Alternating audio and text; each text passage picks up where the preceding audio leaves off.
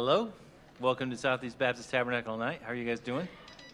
Everybody all right? Good evening? Yeah. All right, well, uh, we'll go ahead and start our service by singing, Surely Goodness and Mercy Shall Follow Me. Let's stand, we'll sing together.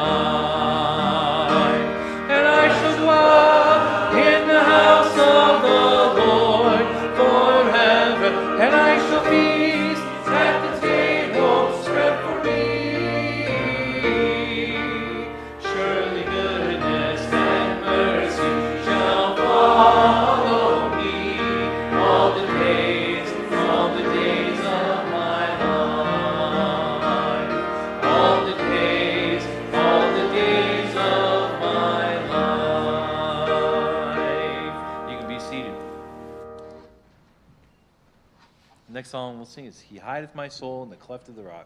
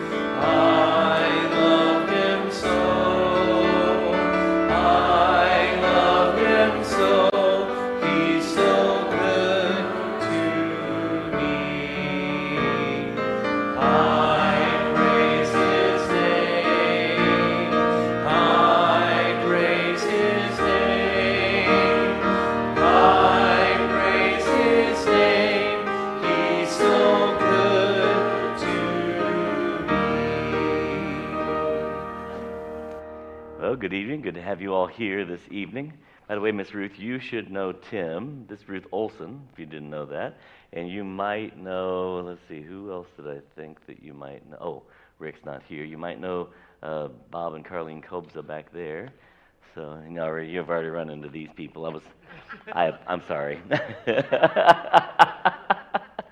so anyway, great to have you all here tonight. So, if you would, a couple things I'll mention for prayer before, and then you can, when we go to prayer time, try to remember them. Uh, Miss Vicky, uh, she's her her cancer. Right now, they're trying to decide what they're going to do, but they're actually scheduling her to see um, reconstructive surgeon. So they're anticipating perhaps having to do a mastectomy. So if you just pray for Miss Vicky, I know she'd appreciate it.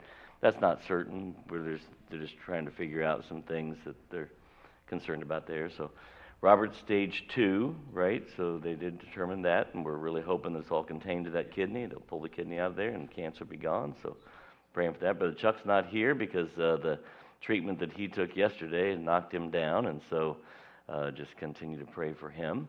Uh, so I got. You've probably been in touch with Bill and Kathy, but they were here this morning. I didn't know Kathy's sister has the same kind of cancer.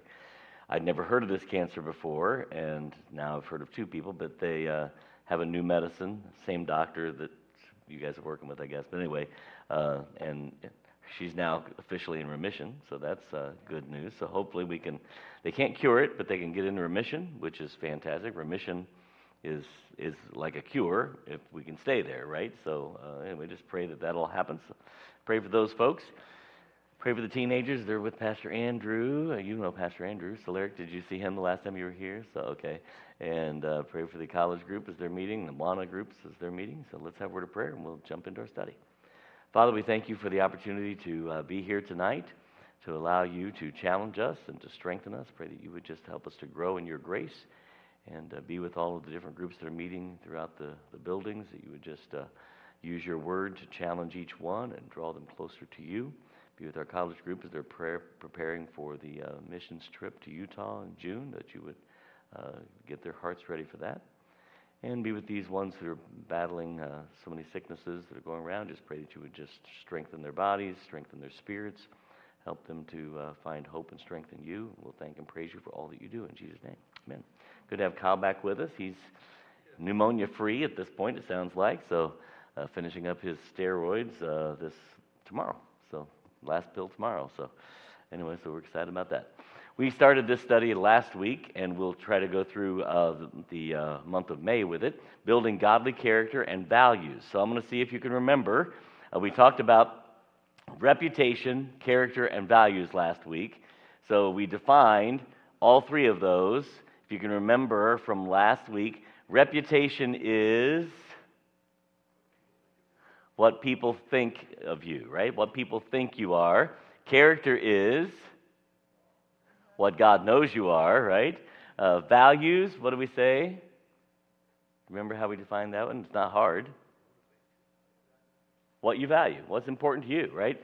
Our value system is just that. It's what, you know, we live our lives by a value system. Everyone, everyone lives their life on a value system. And what we value determines what we do, right? It just depends on how it determines how we spend our money, how we spend our time.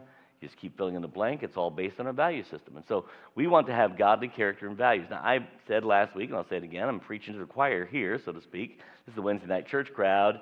You know, chances are you've made most of these good decisions. What we're really trying to focus on is how we can reflect this to the generations below us. Uh, there's a verse that says, I think we actually might read it tonight, but it's, you know, that in, that in the generations to come, you know, and, and we're supposed to be doing things in our lives on purpose that are going to uh, impact the next generation. And one of the problems is, right now in our society, is that we've, we've lost that. We've somehow lost that. Um, that value system, passing it on to a generation or two now, and now we're paying the consequences. Those, everyone out there, you know, are living out their value system. Unfortunately, it's the value system that they were handed by the previous generation, right? So, but they're still breathing so that they can still be impacted. And so, what we want to do is figure out how to reflect that and then how to build that godly character and godly values into the next generation. So we're going to redefine these again uh, in another way. So reputation is what we are when others are watching. By the way, I didn't come up with these. These are as old as your grandmother probably, but uh, and character is what we are when no one is watching.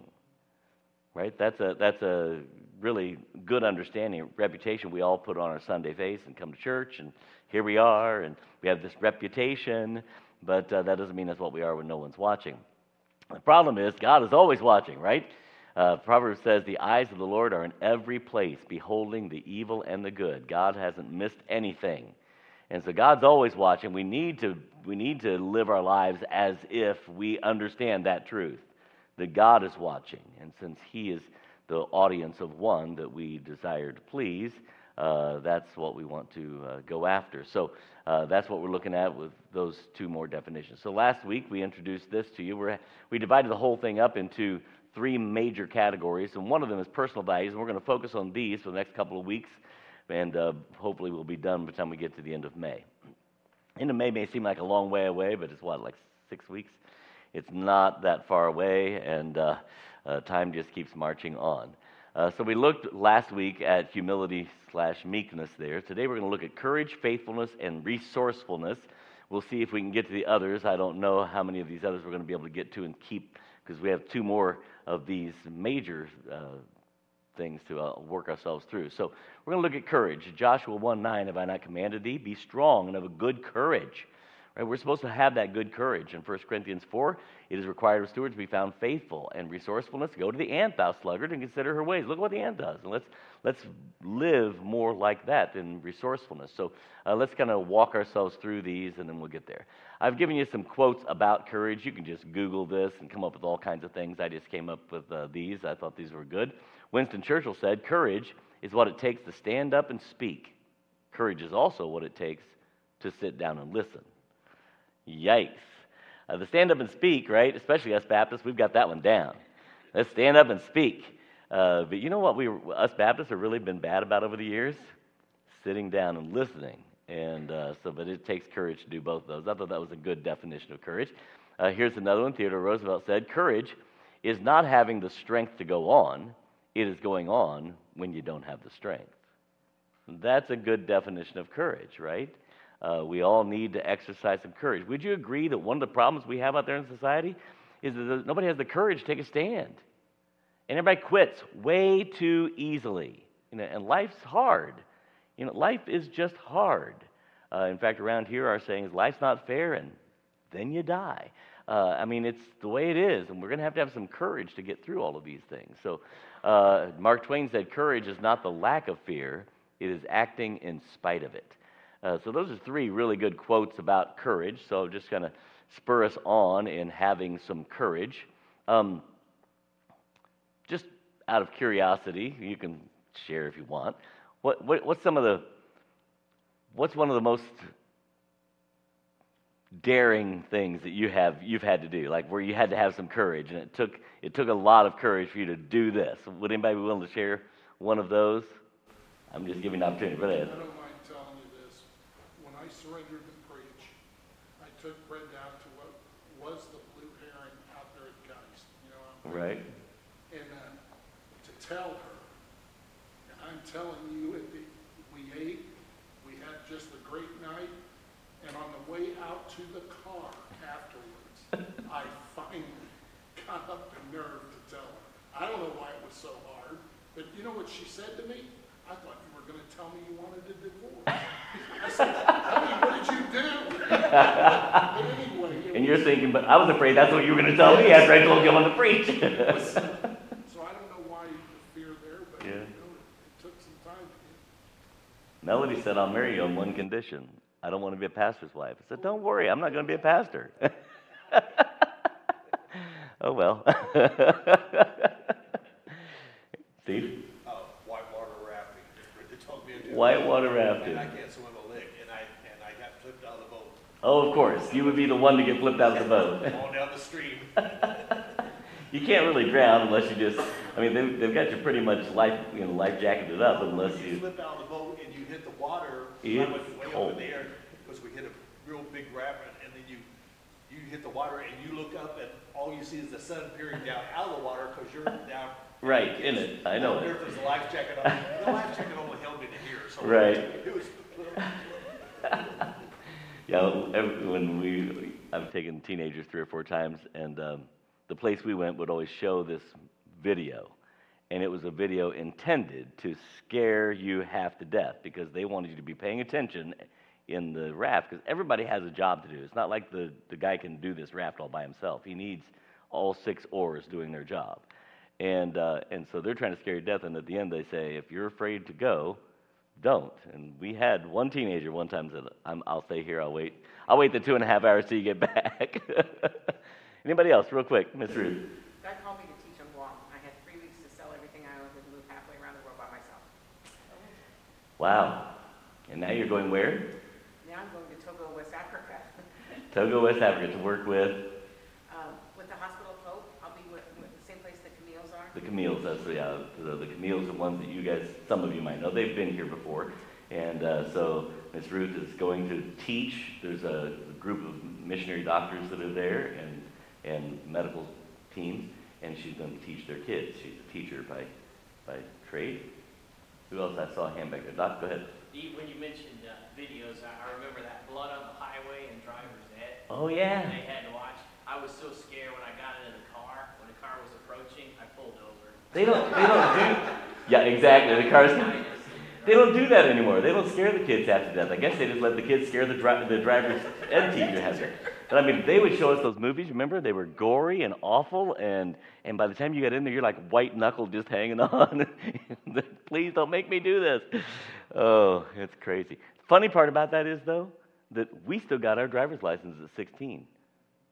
I've I've got a kid. I've got an 18 year old in my Bible class that still hasn't got their driver's license. We had an intern, a 21 year old intern last summer, did not have his driver's license. Like, get your driver's license. What's the problem here? Never drove before, and then I have, I was given a chance to go to college, and of course, I took a chance and, and did, but I lived in North Carolina where the mountains are. I never drove a standard before, and, um, so, um, I, my, stepdad got in the car with me, told me, I'm shift, and I went across the mountain, terrified out of my mind. By the time I got there, I was shaking really bad. but Oh, yeah. A student took me and showed me how to drive really well, and I went down the mountain better than I went up. I mean, uh, you know, stick shifts are not easy to drive, but on in hills, that's whew, wow, that's incredible. So anyway, courage is not the lack of fear, but it's acting in spite of it. That's a good one. So what we're going to look at though is Bible courage, right? We're going to really, really want to look at Bible courage. Take your Bible to Judges chapter six, if you want to turn there real quick. And uh, so we'll, we really don't have time to read the whole story, but we can kind of walk ourselves through the story of Judges chapter six, and. Um,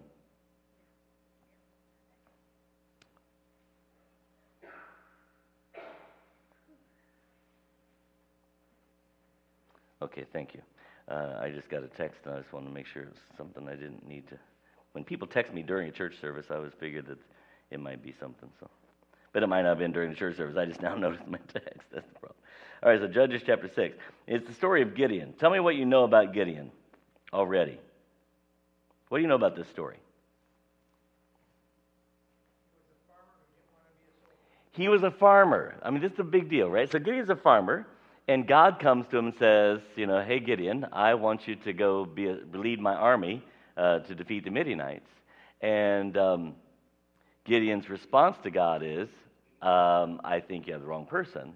I am a farmer, first of all, and I'm from the least, you know, I'm, I'm of the least tribe of the children of Israel, and I'm just a nobody. And, and here's, here's the other thing to think about this, right? I mean, the implication of it is that Gideon has had how much training to be a soldier?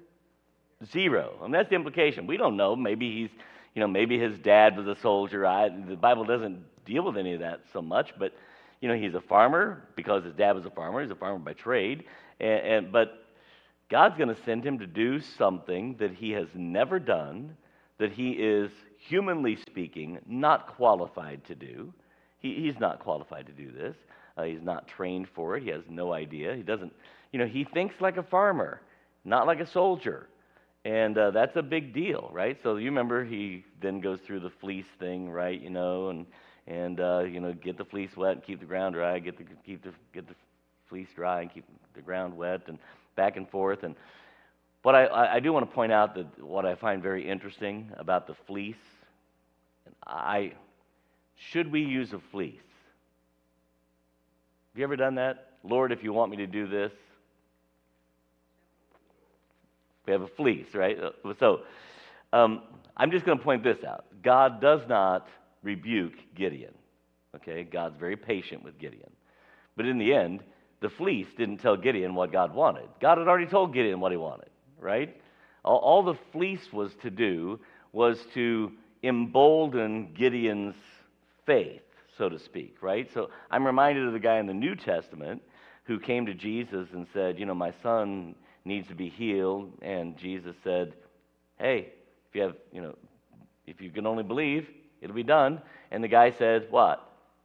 Lord, I believe, help thou mine unbelief, right? It's that same kind of concept. You're like, I believe you, Lord, but I'm, my faith is a little weak here, you know? And that's where Gideon was. And God just very patiently works him through.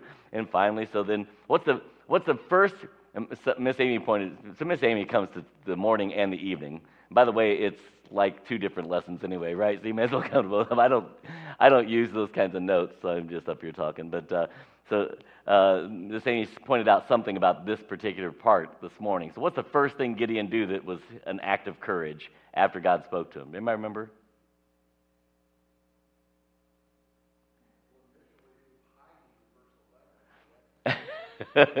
Came out of hiding, that's true. What he does is he goes and he, and he destroys the, uh, the idol, remember? And oh, everybody, everybody comes out and say, who, you know, who did this? And Miss Amy pointed out, he did do it at night, Pastor John. and he did, that's true. His courage was a little bit weak, perhaps. He did it at night. Uh, but, you know, after that, you know, then the army gathers itself together and he looks out there and there's 33,000 people. That's a lot of people in anybody's book. You know, there's 30. And at that moment, you know, you can imagine Gideon's like, oh, you know what? This may not be as bad as I thought it was going to be. And God says to Gideon, too many, too many, Gideon. So just ask them, if you don't want to be here, go home, and 23,000 of them take off. 10,000 left, which is still a lot of people, right? But when you're going against an army of 100,000, it's not quite. And God says, but Gideon, that's too many people. Now, so God, God you know, emboldened Gideon's faith, and now he's really putting it to the test, right? Every step that Gideon is going to take from this point forward is going to be going to be a major, a major step of courage for Gideon. Now, um, here's what's so funny. You know why Gideon didn't have to be a soldier? he never really fought, right? Uh, God says, "Here, take a torch, put a put a you know pottery uh, pitcher over it, and when I tell you break the pitcher and scream." And and I mean, th- this is their fighting, right? Then everybody kills each other in, in panic, and uh, so he really didn't have to know a, whole lot about soldiering at this point. You know, God's the whole point God is saying is trust me, right? This is what courage is. It's trusting God. Now, so this morning we were talking, in order to trust God, what do I have to do? I don't, don't make this really hard, but what's the, what's the step I have to take to trust God? It is a step of faith. But what am I stepping away from? Okay, I'm going to step away from what I was trusting before, right? If I'm going to trust God, the question is if I'm going to trust God, what am I trusting now? Because what it means is I have to step away from what I'm trusting now to trust God. And typically, it's our own abilities, right? We're, we're like Moses sitting there saying, God's like, Moses, go do this. And Moses is arguing with God. I can't do that. And he's just like, Gideon, I, I, this isn't for me. This isn't for me. I, I'm, I can't speak. I can't, you know, do any of these things.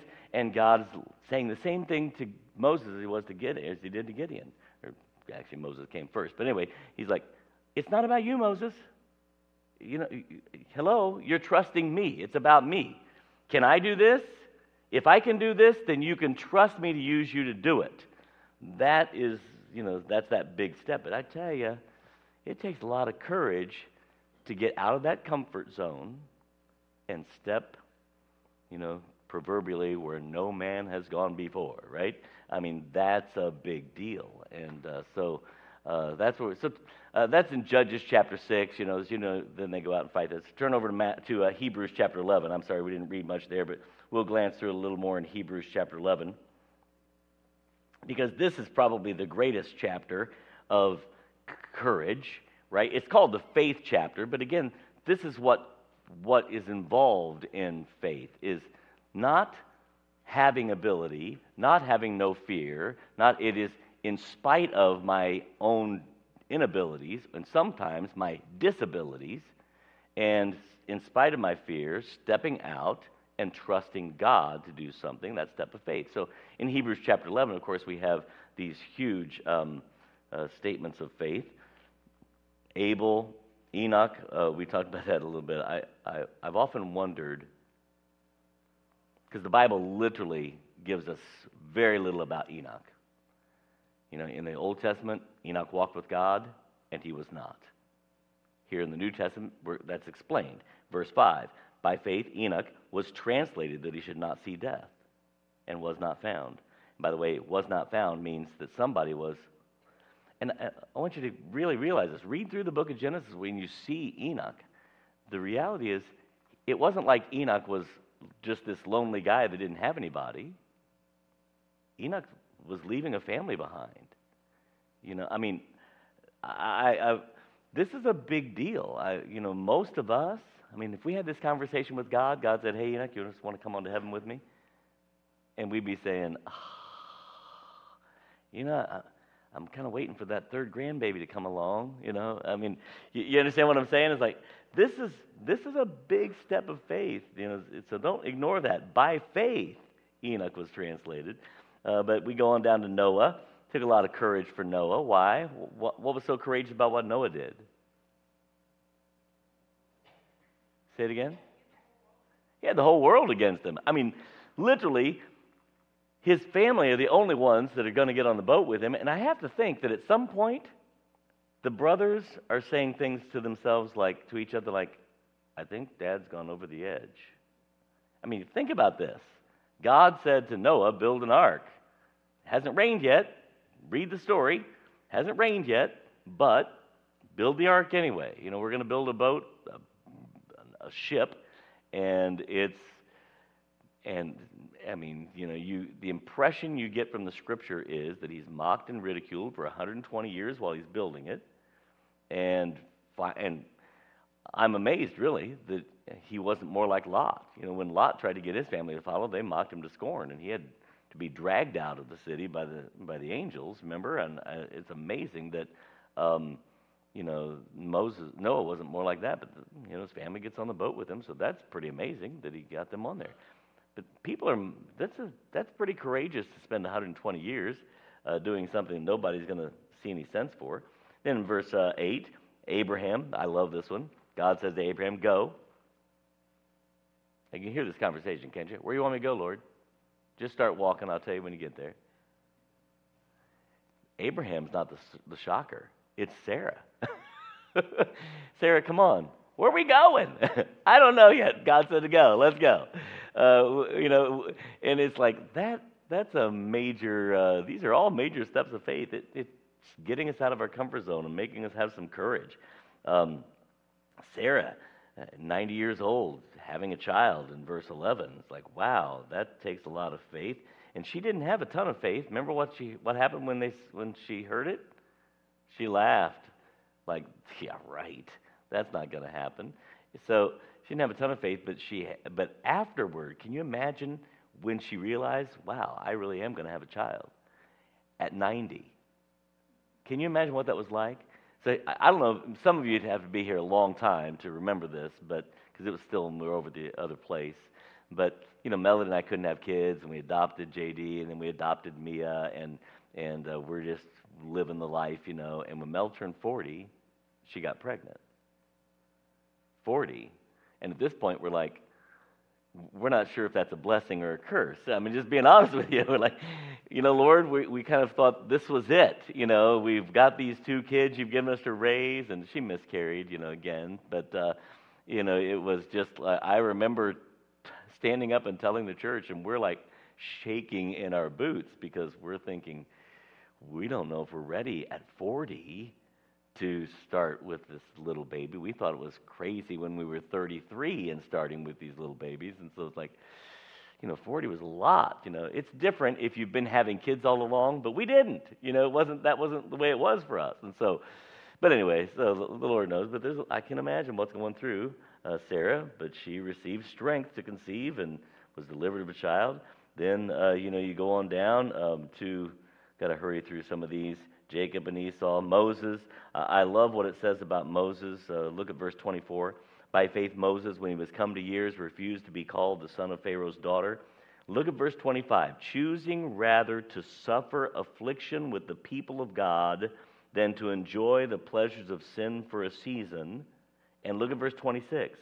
Esteeming the reproach of, what's it say? Christ Moses understood about the Messiah. Do you understand that? You know, we sometimes think that nobody in the Old Testament knew anything about him, that everybody was shocked by Jesus. That's not true. Remember, the wise men were looking for him. Uh, Simeon and Anna were looking for him. You know, people understood there was a Messiah coming. Even Moses understood, and he chose that.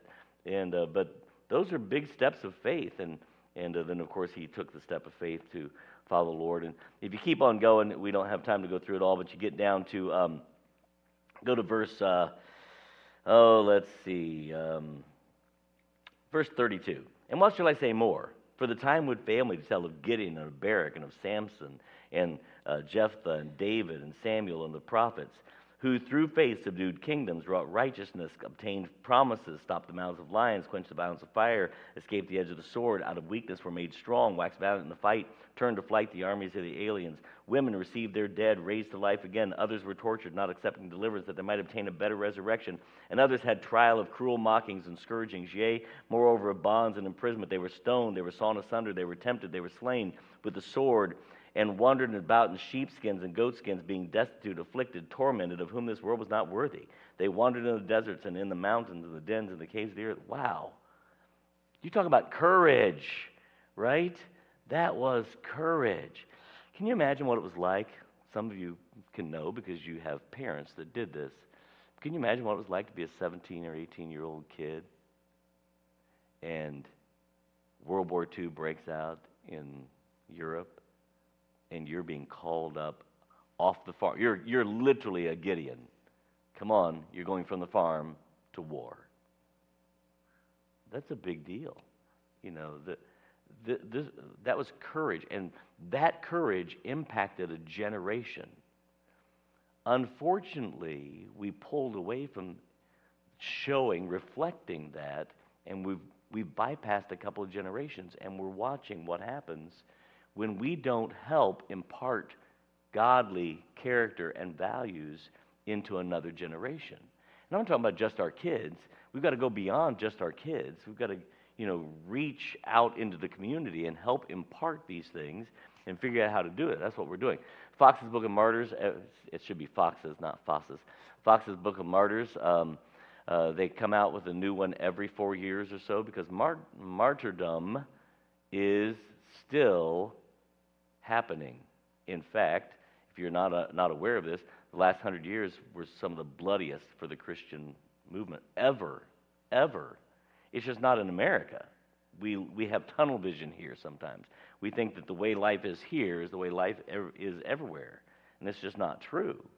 And so we get this tunnel vision, and uh, but people are dying all around the globe for the cause of Christ, even as we speak.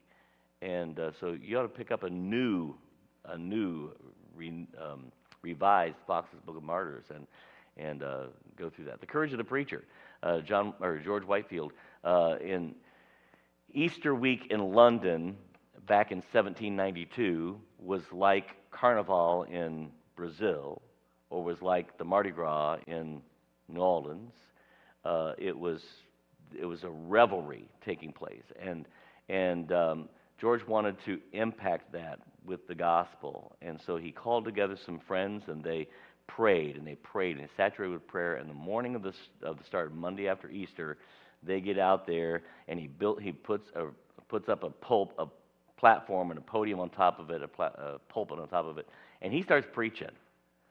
And because the conviction of the Holy Spirit was there, people are ashamed of what they're doing and they're pulling away. And those who are out there selling sex and selling alcohol and selling whatever it is that they're, they're selling, uh, the revelry that's going on, they get angry and they come and begin throwing things at him. And he does this every day for a week. And by the end of the week, there are more people coming uh, on that following Sunday, more people come to church than were out there trying to, to live that wicked, sinful life. It takes a lot of courage to stand up and do some things, right? And so we need, we need to have courage. And what I would say, how do we reflect that, is we ask God to give us opportunities to show forth courage.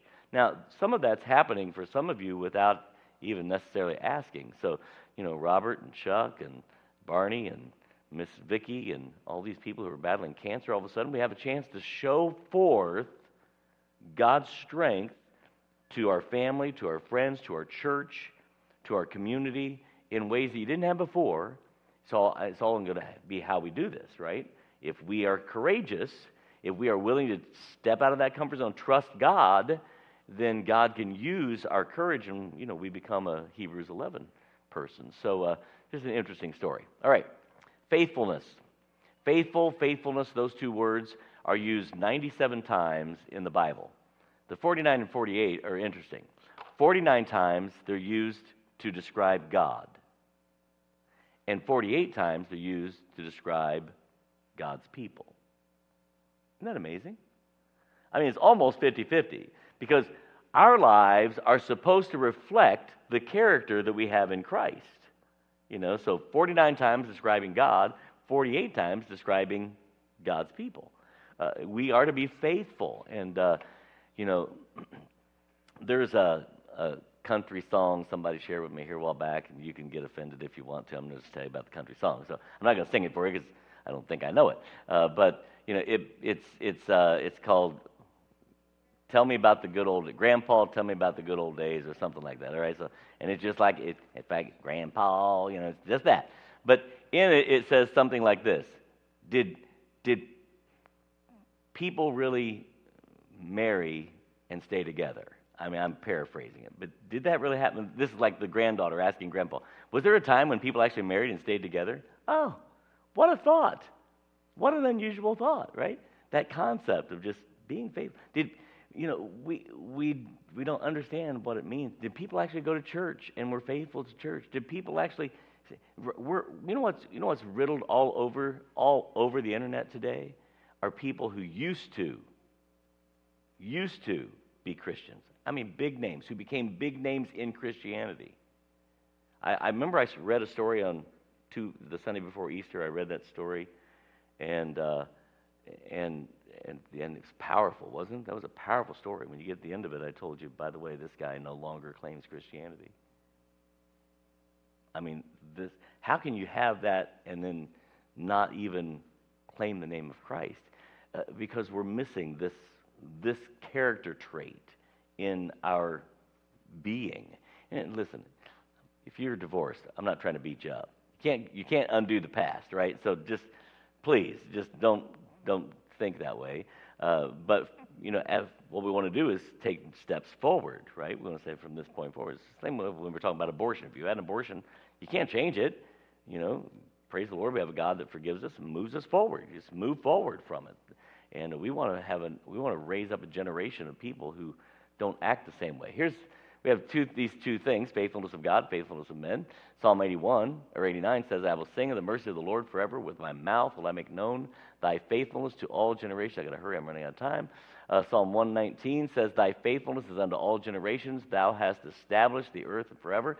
The rainbow is the great uh, picture of God's faithfulness, right? When's the last time the earth flooded? Oh, yeah, that was thousands of years ago, wasn't it? Uh, and God reminds us every time there's a rainbow in the sky, I'm not going to do that again. You know, and He's been faithful. That's God. Uh, faithfulness of men. Faithful, a faithful witness will not lie. Wow. Is that us? A faithful man, who can find? Faithful are the wounds of a friend. You know what you can count on a friend to do? Tell you what you need to hear, not just what you want to hear. Faithful are the wounds of a friend. But you know what you don't find on the side with God? You never find an example of unfaithfulness. But look over here in the faithfulness of men. Confidence in an unfaithful man in time of trouble is like a broken tooth or a foot out of joint. Have you ever had a cavity? And, uh, you know, you kind of forget about it and you're just eating along and all of a sudden you hit that cavity and it's, like, ah! it's like you, you got this false confidence. Oh, like everything's okay. It's not okay. Same, same with a you know foot out of joint. It's like you know you forgot that that ankle hurts because it doesn't hurt on every step you take. You know, but all of a sudden the ground is a little different under your foot, and it just about takes you to the floor because you started developing a confidence in something that isn't worthy of your confidence. And uh, that's what happens to, with an unfaithful man. He's not worthy of our confidence. We need to become faithful people. We need to learn how to be uh, what God has called us to be. and resourcefulness. And then we'll be done and give you, I'm going to actually try to give you 10 full minutes uh, to pray tonight, which I've been cutting you down to about three. So uh, we'll try to give you some time to pray. Uh, but uh, resourcefulness.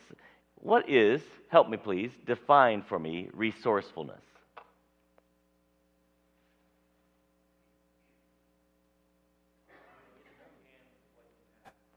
Say it again.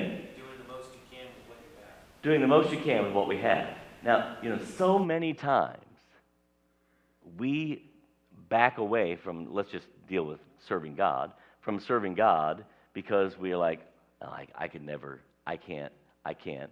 And we're focusing on all the stuff that we don't have, and we've failed to be resourceful.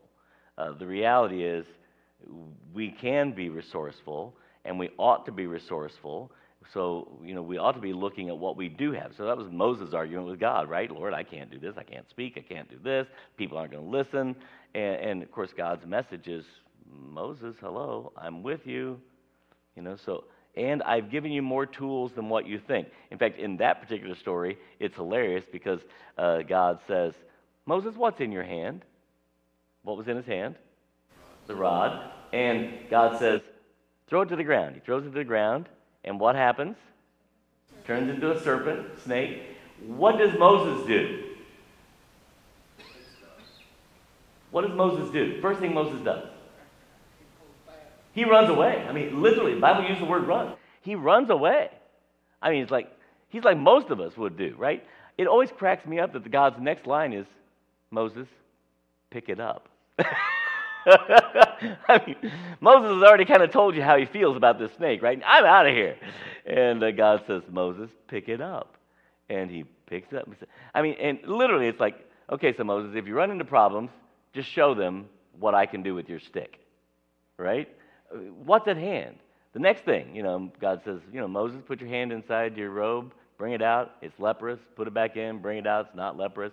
I can't imagine what was going through Moses' mind at that point, right? Because leprous I mean, eh, you know, in, my mind, I envision like it's it's really bad leprous. Like it's not like a little a little dot. In my mind, is like he brings it out and it's rotting flesh, oozing and dripping. Like! Can you imagine what was going through his mind at that point?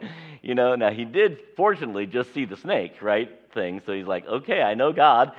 And God says, put it back in, and it comes back out, and it's fine again. It's like, wow. So, you know, but learning to, you know, God's like, I've given you what you need. I, I'm never asking of you what I'm not providing for you. And learning how to be resourceful is a big deal. So many times we just live our lives making excuses. You know, like we can't, we can't, we can't. We live in a we can't society. Look at this. I mean, we, we have 21 year olds who can't drive. And we have college graduates who can't find anything to do productively with their lives. We live in, and, and if that was like one or two, it'd be like, oh, no big deal. I mean, this is like epidemic. It's epidemic out there. We, we've lost our ability to be resourceful. Uh, Samuel or Samson, not a great, uh, not a great uh, godly example. He wasn't really, but uh, he was resourceful. So tell me a, a resourceful story with Samson. The- heaps upon heaps. Yes, the jawbone of an ass, right? He he was he slew the Philistines with the jawbone of an ass, and you know he took what was at hand and he did what God needed him to do, and uh, you know he, he didn't look around. You know he what else? There's an, at least one more story in there about Samson. He lit foxes' tails on fire. He lit foxes' tails on fire and sent them out there to burn up all the fields of the enemy, right? I mean, Samson was very resourceful, right? Like, okay, what do I, Lord, would you send down fire? No, I, no, never mind, Lord. I've got some foxes over here, right? I mean, he, he, he was resourceful. He took what was at hand and put it to work for the cause of Christ, put it to work to help us, eh, for us. We put it to work to help our family, put it to work to help our churches, put it to work to help our society, being resourceful. Uh, David, tell me about a time that David was resourceful. Okay, right. You know, I mean, they said, Here, David, we'll give you the armor so you can kill the giant. And David's like, You know what? I've got five stones over here. By the story account, he only needed one, but he had five, I guess. I don't know. Uh, somebody is jokingly, I hope they were joking, because it's not, I mean, the Bible doesn't say this, but he had four of the stones because Goliath had four brothers. Now, Goliath does have four brothers, but the Bible doesn't say that David took the other four stones just in case they came after him. But anyway, uh, so you know, sometimes we just back away from opportunity because we talk ourselves out of it. You know, and we learn, we need to learn to be resourceful. What's at hand? What can we do with what's? You want to know somebody in our church that reflected resourcefulness better than anybody that I can ever think of, and that's Bill Sloan. Bill Sloan could do something with nothing. Uh, and, you know, now, I, it, may not be this top quality that you would always be looking for, but I mean, he, he could always get the job done with what's on hand. You know, we're like, we need to run out and buy a new one. Bill's like, why do you need to buy a new one? I've got, you know, this and this, and we can make this work. And that's what he did. I mean, he, he lived his whole life that way. It was incredible uh, to watch that. So this morning, I was shocked because no one had heard the story of the lady and the pig. So, besides Miss Amy, has anybody heard the story of the lady and the pig? Okay, I, I'm, I'm shocked because I, I, I don't remember ever learning it, so to speak. I mean, I heard it as a little kid, and I kind of grew up with it. I kind of assumed that everybody knew it. But what's funny is that when I was, I've got about three of these books that I'm going through on these different character traits and virtues and just kind of, you know, seeing what they have to say about things. And uh, one of the books referenced the story of the lady and the pig. And I thought, oh, well, everybody will know this one. Nobody knew it. So I'm going to tell you the story of the lady and the pig, right? Do you mind that? Um, so this lady went to the market and she bought a pig. And she's bringing the pig home and she gets to this fence and she says, Pig, pig, jump over the fence or I'm going to get home tonight. And the pig said, No. Now, it's an example of resourcefulness because she's going to use what's around. So she finds a dog. She says, Dog, dog, bite pig. Pig we'll jump over the fence and I'm going to get home tonight. And the dog said, No. So she came to a stick. She said, Stick, stick, beat dog. Dog will bite big, big, and I'm going to get home tonight. And the stick said, No. So she came to a fire. She said, Fire, fire, burn, stick, stick won't beat dog. Dog won't bite pig. big, won't jump and I'm to get home tonight. And the fire said, No. So she came to some water. She said, Water, water, quench fire, fire won't burn, stick, stick won't beat dog, dog won't bite, pig, big, won't jump jump the fence, and I will get home tonight. And the water said, No. So she came to a fox. She said, Fox, fox, drink water, water won't quench fire, fire won't burn, stick, stick won't beat dog, dog won't bite, pig, big, won't jump over the fence, and I will get home tonight. And the fox said, no. and so she came to a butcher. She said, Butcher, butcher, kill fox, fox won't drink water, water won't quench fire, fire won't burn, stick, stick won't beat dog, dog won't bite, pig, pig won't jump the fence, I'm going home tonight. And the butcher said, No. So she came to a rope. It gets a little violent here. Rope, rope, hang, butcher, butcher won't kill, fox, fox won't drink water, water won't quench fire, fire won't burn, stick, stick won't beat dog, dog won't bite, pig, pig won't jump the fence, and I'm going home tonight. And the rope said, No. So she came to a rat. She said, Rat, rat, no rope, rope won't hang, butcher, butcher won't kill, fox, fox won't drink water, water won't quench fire, fire won't burn, stick, stick won't beat dog, dog won't bite, pig, pig won't jump over the fence, and I will get home tonight. And the rat said, no. So she came to a cat. She said, Cat, cat, eat, rat, rat, won't, no rope, won't, won't hang, butcher, butcher, won't kill, fox, fox, won't drink water, water, won't fire, won't burn, stick, Tim's back there cracking up. stick won't beat dog, dog won't bite, pig, pig won't jump fence, and I will get home tonight. Okay, so at some point you got to stop this story, right? The cat says yes. So the cat began to eat the rat. The rat began to gnaw the rope. The rope began to hang the butcher. The butcher began to kill the fox. The fox began to drink the water. The water began to quench the fire. The fire began to burn the stick. Stick began to beat the dog. Dog began to bite the pig. The pig jumped over the fence, and that old lady made it home that night. Being resourceful, right? Tools. She had a lot of things to use. Tools at hand, right? So we need to learn how to serve God without this expectation that God has to do supernatural things in order for us to be able to serve Him. That's not what you find in the Scripture. Now, Does God do supernatural things? Yes. But the expectation is that all of us are serving God, and God's already gifted us. Have you read Romans 12 lately? God has already gifted us with what we need to be used by Him, to serve Him. So let's learn to be resourceful. Father, teach us some things about ourselves and teach us how we can pass these things on to generations. And we'll thank and praise you in Jesus' name. Amen. Don't forget to uh, the things we've already mentioned for prayer as you break up in prayer groups and uh, find someone to pray with. Miss Ruth will need somebody, so if someone wants to make sure you find her, that would be great. And once you're done, you're dismissed.